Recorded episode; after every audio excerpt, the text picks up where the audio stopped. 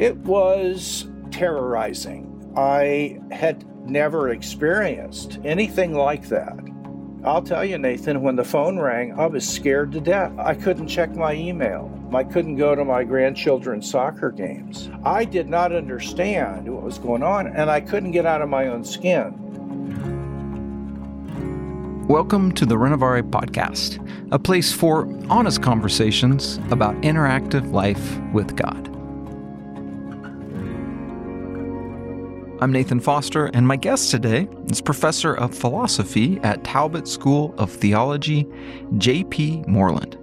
JP's written a number of books, and today we're looking at his work titled Finding Quiet My Story of Overcoming Anxiety and the Practices That Brought Peace. I talked with JP over a video call from his office in California. JP, I'm really interested to know how a philosophy professor ends up writing a book on anxiety and depression. Well, Nathan, that's a good question. Um, I approach philosophy as an attempt to learn how to live a wise and flourishing life that honors Christ. So to me, philosophy is a part of uh, my pilgrimage. and uh, I also believe that emotional health and uh, uh non addictive uh, power over one's will with the Spirit's help are important. So uh, I was born with a problem with anxiety, which we can talk about if you'd like, but to make a long story short now, that's what led me into wanting to continue to develop my emotional health and spiritual health. Would you be willing to share a little of your personal story? I'd love to. I was born in south of Kansas City, Missouri, and I was born with a genetic predisposition towards anxiety from my mom's side of the house. And so, as I was a little boy, uh, I also observed her worry and be anxious a lot. So, by the time I got out of high school, I was well taught and predisposed to, being an anxious person. Um, I never had a huge problem with that until 2003, and I had an unbelievably stressful year at the university. The evening school was out. I had started having panic attacks, and I had a what what I could call a nervous breakdown that lasted seven months. And I got on medications, got into good Christian therapy, and began to practice some things I'd learned from Dallas Willard. After about a seven month time, I got better. But then 10 years later, it happened again uh, for five months. And so I really devoted myself to learning about anxiety and coming up with a list of practices that would help me. And so, after two nervous breakdowns in 2003 and 2013, I, I, really wanted to pull out all the stops and to see if I could work with the spirit more thoughtfully to grow out of this as best I could. You really did well in, in terms of your homework. Uh, I mean, you, you set it up of, you know, I'm not a psychiatrist, psychologist, um, uh, but as a, I'm, I'm a clinical social worker, as a clinical social worker, you nailed it. Well, thank you. I, I, I, read everything in sight, and I had a clinical psychologist who read the manuscript. He loved it and thought it was sound, so that was encouraging. right. No, good. Yeah.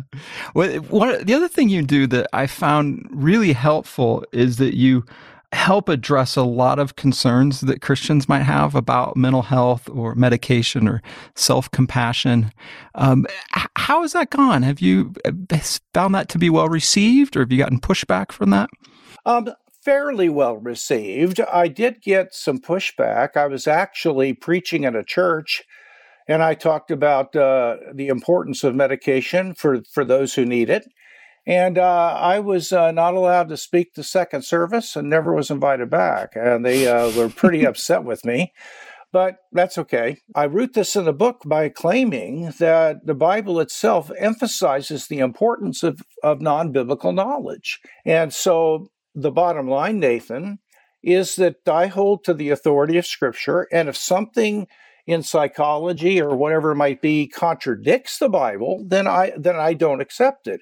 But if the Bible doesn't speak about it, um, you know, like it doesn't tell me how to get to Chicago, well, then I'm free to follow the evidence wherever it goes if it seems wise and prudent. And so psychology and psychiatry have a tremendous amount to offer us in our tool bag as long as, you know, the, the therapist isn't telling you to become you know, uh, the best adulterer in town. You know, that might help you work through your identity issues. Well, sorry, that ain't going to work for me. I think you did quite well for people who are, you know, have some of these challenges. Um, it, it was you built a compelling case for it one of the pieces that I found really helpful in the book is you you continue to go back to all these practices and very practical things that have worked for you, um, yet leaving it open for you know not give, being totally prescriptive for people. Uh, I'm curious to hear a little about your journey with contemplative prayer and how that has helped you with anxiety.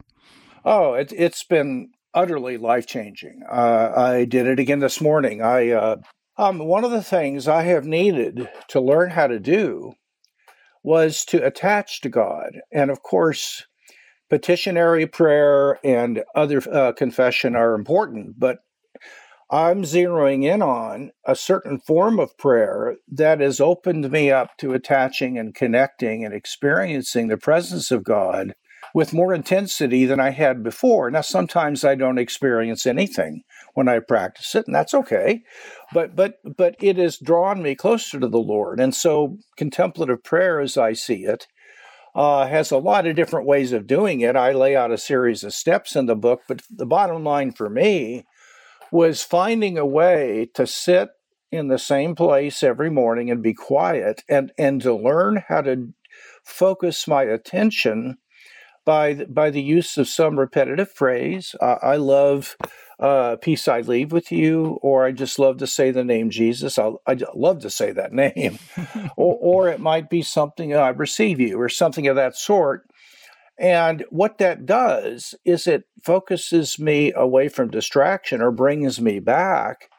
And I want to try to get in a position of, of receptivity where I'm open to being uh, guided or, or connected to. And uh, I do try to express, sometimes non-verbally, by just letting my emotion out, uh, my love for, for, for Jesus and um, and receive his healing if I need it. So it, it has been one of the three or four of the most fundamental things Nathan, that has uh, changed my life. And that's such a cheap phrase because we can say that, but I really mean it. After I began to engage in a series of practices, I, I am a very different person now than I was five years ago.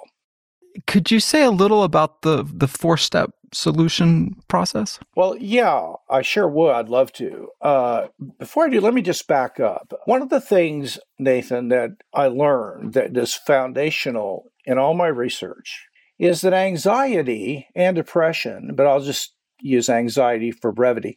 Anxiety is largely a learned habit.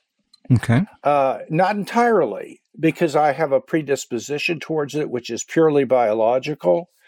And there can be traumatic events that cause it. But by and large, anxiety is a learned habit that can be unlearned by practicing alternative habit forming practices to replace the grooves in the members of my body, my brain and heart muscle, nervous system, with a, an automatic triggering of being half full instead of half empty, of peace and joy instead of fear. And so the four step solution is one way of, of dealing with uh, the, the kinds of negative self talk that we're habituated to, that we're not even aware we're doing it. It's such a habit. And yet, it tears us down and it makes us afraid and depressed. And the four step solution was actually first uh, generated by a Christian psychiatrist who's a professor at UCLA, Jeffrey Schwartz. But as he says in his book, it's thoroughly biblical. And he's writing to secular people, but if, the steps are just flat on. But so so what this is is a way of retraining your self talk away from being the negative kind of thing towards positive and life affirming and hopeful self talk. And so it's four steps. The first step is that you invite the Spirit, according to Psalm 139, to search you and help you notice when you're doing this. Because a lot of it just goes by you. So if you spot that you're saying to yourself, oh my gosh, it, it, I'm just worried that if this happens, it's going to be a disaster. So you're what ifing, let's say. Uh, you say, wait a minute, wait a minute. I recognize this. It's nothing but a bad habit I'm in. It has nothing to do with what's likely to happen or not likely to happen. So this is a bad habit. Secondly, step two, uh, in the book, I have 10 tr- typical thought distorters. And uh, one of them is catastrophizing especially about the future. That was my favorite one. and so I would, uh, if I had something uh, I was thinking about the future, what if this happens?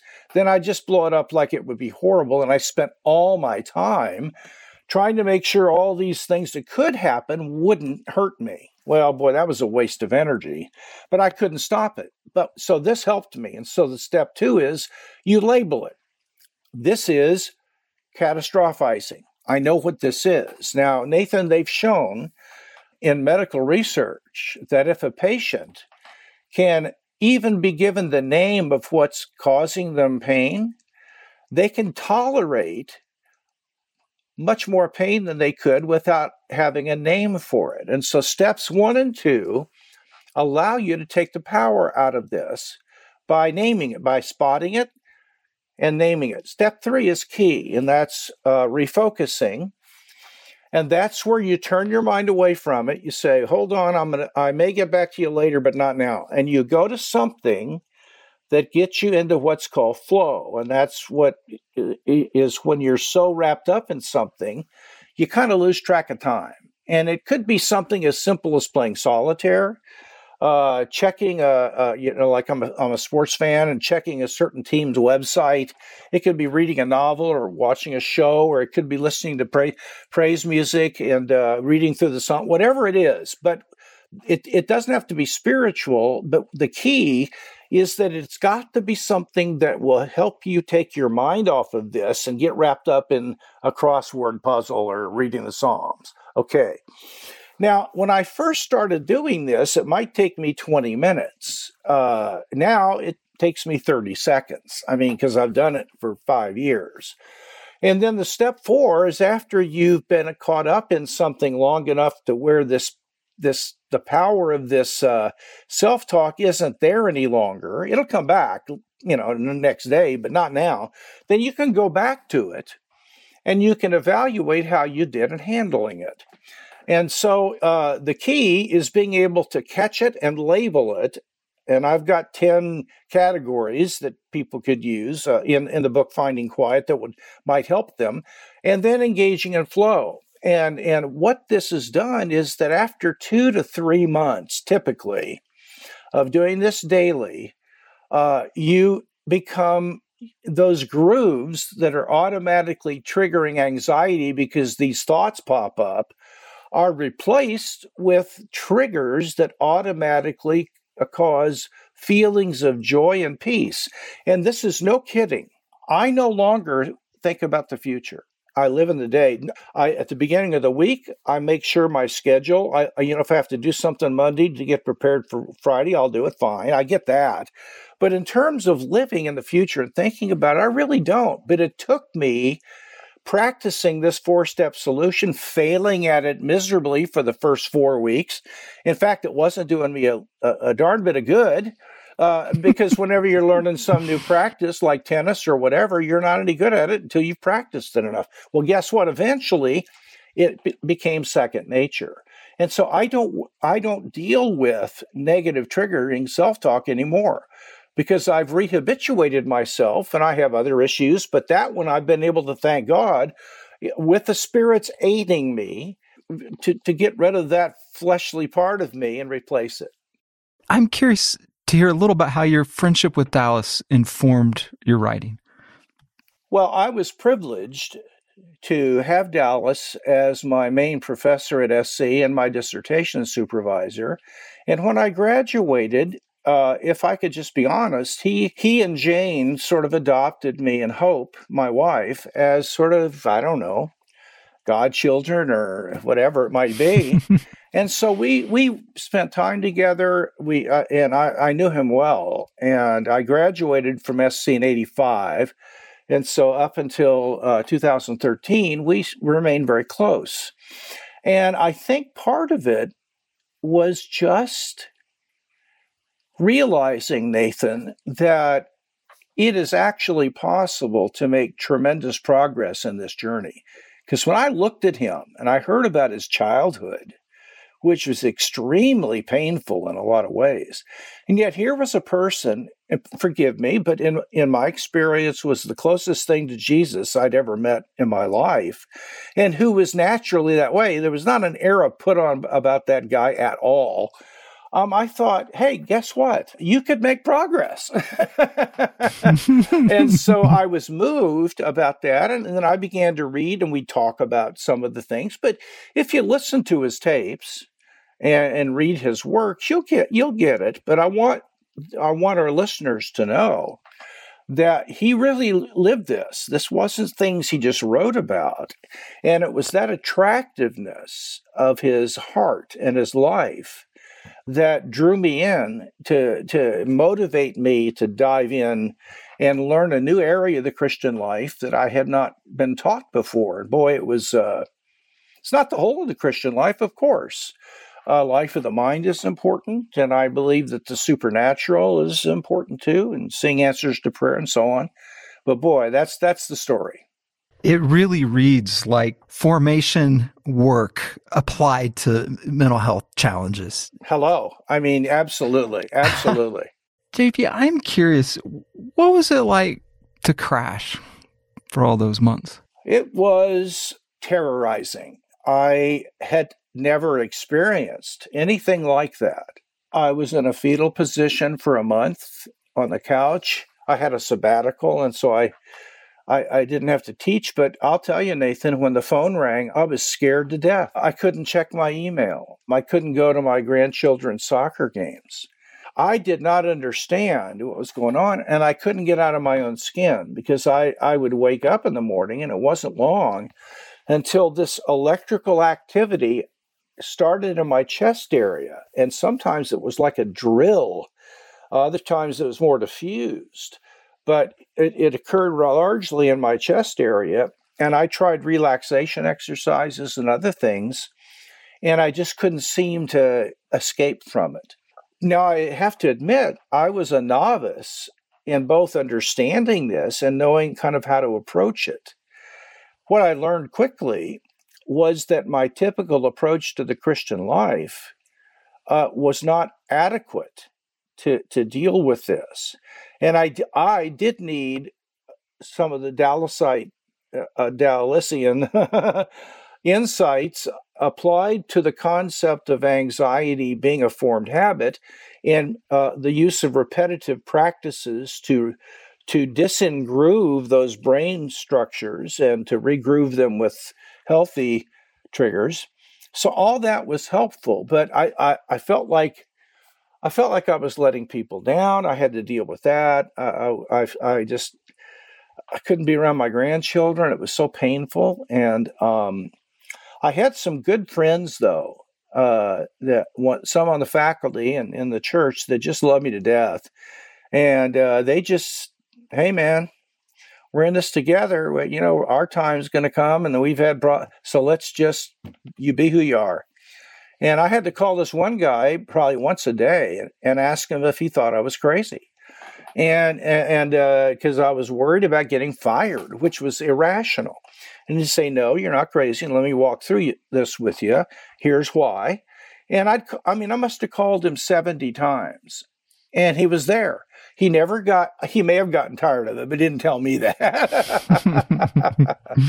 and if you have people that are willing to be supportive, uh, partly because I think I've been supportive of the, there's been a mutuality there. Uh, that's a huge uh, a part of the help you need from your social structure. Are you healed? Yeah. Uh, well, that's always a dangerous thing to say, but I haven't come close to having even mild anxiety for five or six years, and it's been eight years since the, the breakdown I had. So, you know, I went the fall, in the summer of 2015, for the next two and a half years, I went through eight surgeries. I had three different kinds of cancer operations. One was uh, life threatening for sure. I had a pacemaker put in and I had some other surgeries. I had chemo and two rounds of radiation. I'm telling you, I went through that whole time and I was just so filled with joy and peace, and I had no concern about it. And my wife and my two do- married daughters, I, they'd look at me and say, Dad, what is wrong with you? Who are you?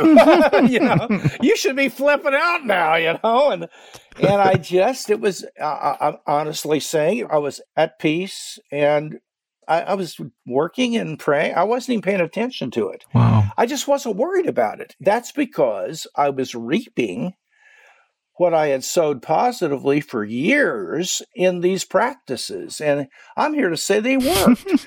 they actually reformed my character to where the natural thing for me to do was to respond in a trusting manner. And and I think this is why people are disappointed with verses that you know cast your anxiety on the lord and he'll care for you or and the peace of christ which surpasses understanding will guard your hearts and minds.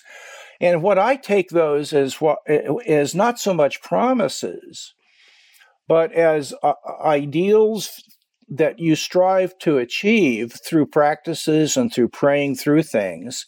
And after a while those texts actually become effective because you have developed the habituation that makes them a part of what you've now become instead of being a worrywart all the time and then trying to slap a verse on it to fix it which isn't it's the problem is not the verse it's that we don't approach them the right way. At least that's my take on it. Talk a little bit about how important um, biblical passages were for you or have been for you through this process Oh, they they've been absolutely huge. In fact, um, uh, in in Finding Quiet, the first appendix is a list of about I'm going to say 20 verses that are just solid gold. And Dallas told me a long time ago. He said, uh, "You know, JP," he said, "as or more important than getting in the Word and reading it is is to commit a handful of verses to memory." That are you're very very they and you love them. They just do something for you. And make those the rails on which you run your life. Keep returning to those. Now read the word in addition. But so what i did is i committed a, a set of verses anywhere from you know one verse to five or six uh, 23rd psalm for example or you know trust in the lord with all your heart. Don't lean on your understanding. Uh, and uh, as I began contemplative prayer, I would begin to quietly pray through a few of those and just orient myself to my contemplative prayer session with these verses. If something came to me that was a, a bit of a threat, and I would I would naturally go towards kind of anxiety, I'd say, wait, hold just a minute, just a minute. Let's just breathe. Let's just relax your body and calm down. Now, remember, don't be anxious about th- then I'd pray one or two of those. And boy, they just became treasures and still are. But not all verses are equally helpful to each one of us. So you have to pick a list. And you don't have to memorize 50 verses, just pick a list of four or five. Uh, and I've got some great ones in the in the in the first appendix uh, of that book if you need help on this. But boy, there's some you know, there are ones you love, and uh, you just love to think about them and, and just to pray them through. And what I did, one more thing, is I would try as best I knew how to express them emotionally to God rather than just cognitively reciting them. And that takes practice. But uh, it, it, was a huge thing to me to have the word uh, there for me when I needed it. What would you say to someone listening who's really struggling with anxiety and maybe has some uh, self condemnation or shame around that? Would you have a word oh, for yeah, them? Yeah, First, the shame and condemnation. Remember, Peter says that there are your brothers and sisters all over the world that are undergoing the same things. And you're not alone. Uh, there, this is an epidemic, so don't feel like you're unusual. And in fact, I have Talbot professor uh, colleagues that are a lot of them are on meds. Uh, they've had the same problem. So, number one, remember you're not alone in this, and there's nothing bizarre about you. Number two, I would immediately, uh, uh, if you're if this is kind of a hard thing to handle, why not go to a Christian therapist and start getting some counseling? And also, I would go to a Christian psychiatrist if I'd rather go to a psychiatrist, uh, not not necessarily a Christian psychiatrist. I'm sorry, because psychiatry is more medicine, so your theology doesn't enter into prescribing meds. But go to a psychiatrist rather than a GP because they know more about it and consider getting a little help with meds until you get over the hump. Uh, and then the other thing is that I would uh, begin to share what I'm experiencing with other people that I trust so that I have a place to share it and get it off my chest. And then be- begin some of these very simple practices that I mention in the book. So d- guilt and shame is not needed. Uh, there's no there's no room for that. I have a weird view on this, but I don't think Christians should ever feel guilt or shame because Romans 1 8, uh, 18, 8 1 says that there's no condemnation, and Colossians says that what we've done was nailed, our certificate of debt was nailed on the cross. Now, if those are true, we still do things that are objectively shameful and objectively wrong. But those have been provided for. So instead of me feeling guilty or shameful, that there's no longer any room for that in the Christian life, but I should feel something else, and that's what I call godly sorrow. Now, the difference is that shame and guilt is self oriented and it's self condemnatory and it puts me down. Godly sorrow is a form of sadness uh, that I have not made more progress in the Christian life than I thought, or that I, I, I hurt so and so again for the 20th time or whatever. And I, I feel a sadness about it. But what it does is it draws me toward the Lord where I can acknowledge it and agree with him that this this this was hurtful to that person but i also know that you don't condemn me but i am sad and i need your your affection and love and, and healing so it it it moves me towards the lord and it creates a hunger to conform to the way he is and continue the journey rather than beating myself up. So if you have anxiety and you're beating yourself up, forget it. Uh, you know, uh, you're you're beating you know 40 million Americans up at the same time. I don't want to get beat up again. Leave me alone. uh, but instead, you might want to if it's outside of your control and you got a genetic inheritance then you you know you just get work at it but if if you feel a sadness come to the lord and say hey i feel i feel sad because i did such and such that may have triggered this and uh, but i know that i don't need to i need to self nurture right now and you would do the same thing to me lord and i can i can love and be kind to myself mm. and i hmm. think that's much better godly sorrow. That's a good phrase. Yeah, I love it. How about for folks who, you know, friends and family, spouses are struggling with anxiety? Is there a word you might have for the best way they can love each other through this? Yes. The first thing is to be present to your loved one and uh, give them opportunities to share and talk and w- without you initially trying to fix it or just just be there be a presence and listen even if you've heard it every day for 20 days. Now so so uh, the, the more you can be present and accepting and listening that's going to give a feeling of support. And then the next thing i would say would be careful to pr- preserve your own boundaries because i mean you can't you're going to need time away and you just have to communicate that to your loved one. I'm I just need I need a little refreshment. So I'm going to go I don't know shopping or to a movie or I'll, I'm I'm going to go hang out with some of my friends at church, but I'll be back. But you also have to keep yourself from going down or you're not going to be any good to anybody. That's what I would suggest. Yeah. How how'd your wife how was this for her? Well, it was very she was just uh she was worried for me because she'd never seen me like that. And and yet you have to understand she's an extraordinarily gracious, mercy giving person. So she was just there and uh, very much there for me and listened to me and uh, supported me. And I, I, I didn't feel any condemnation on her part. I could I could feel her worry sometimes, but I understand that. But yeah, she was very helpful. Well, JP, it's so good to talk with you and, and thank you for writing this and, and oh, sharing your story. My. Oh, you're so welcome, Nathan. God bless you, my brother.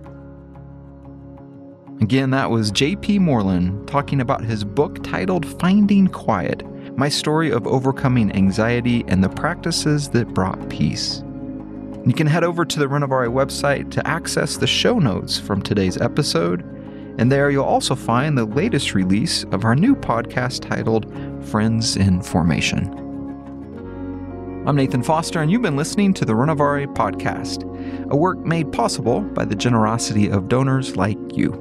You can support Renovare and this podcast with a tax-deductible gift at renovare.org/donate. Renovare is a Christian ecumenical renewal effort offering resources and experiences to help people become more like Jesus. You can find articles and other resources at our website, renovare.org. Subscribe to this podcast wherever you get your podcast. And this podcast is produced by Brian Morykon, who also wrote the opening song titled Be Kind. Until next time, be well, friends. Be well.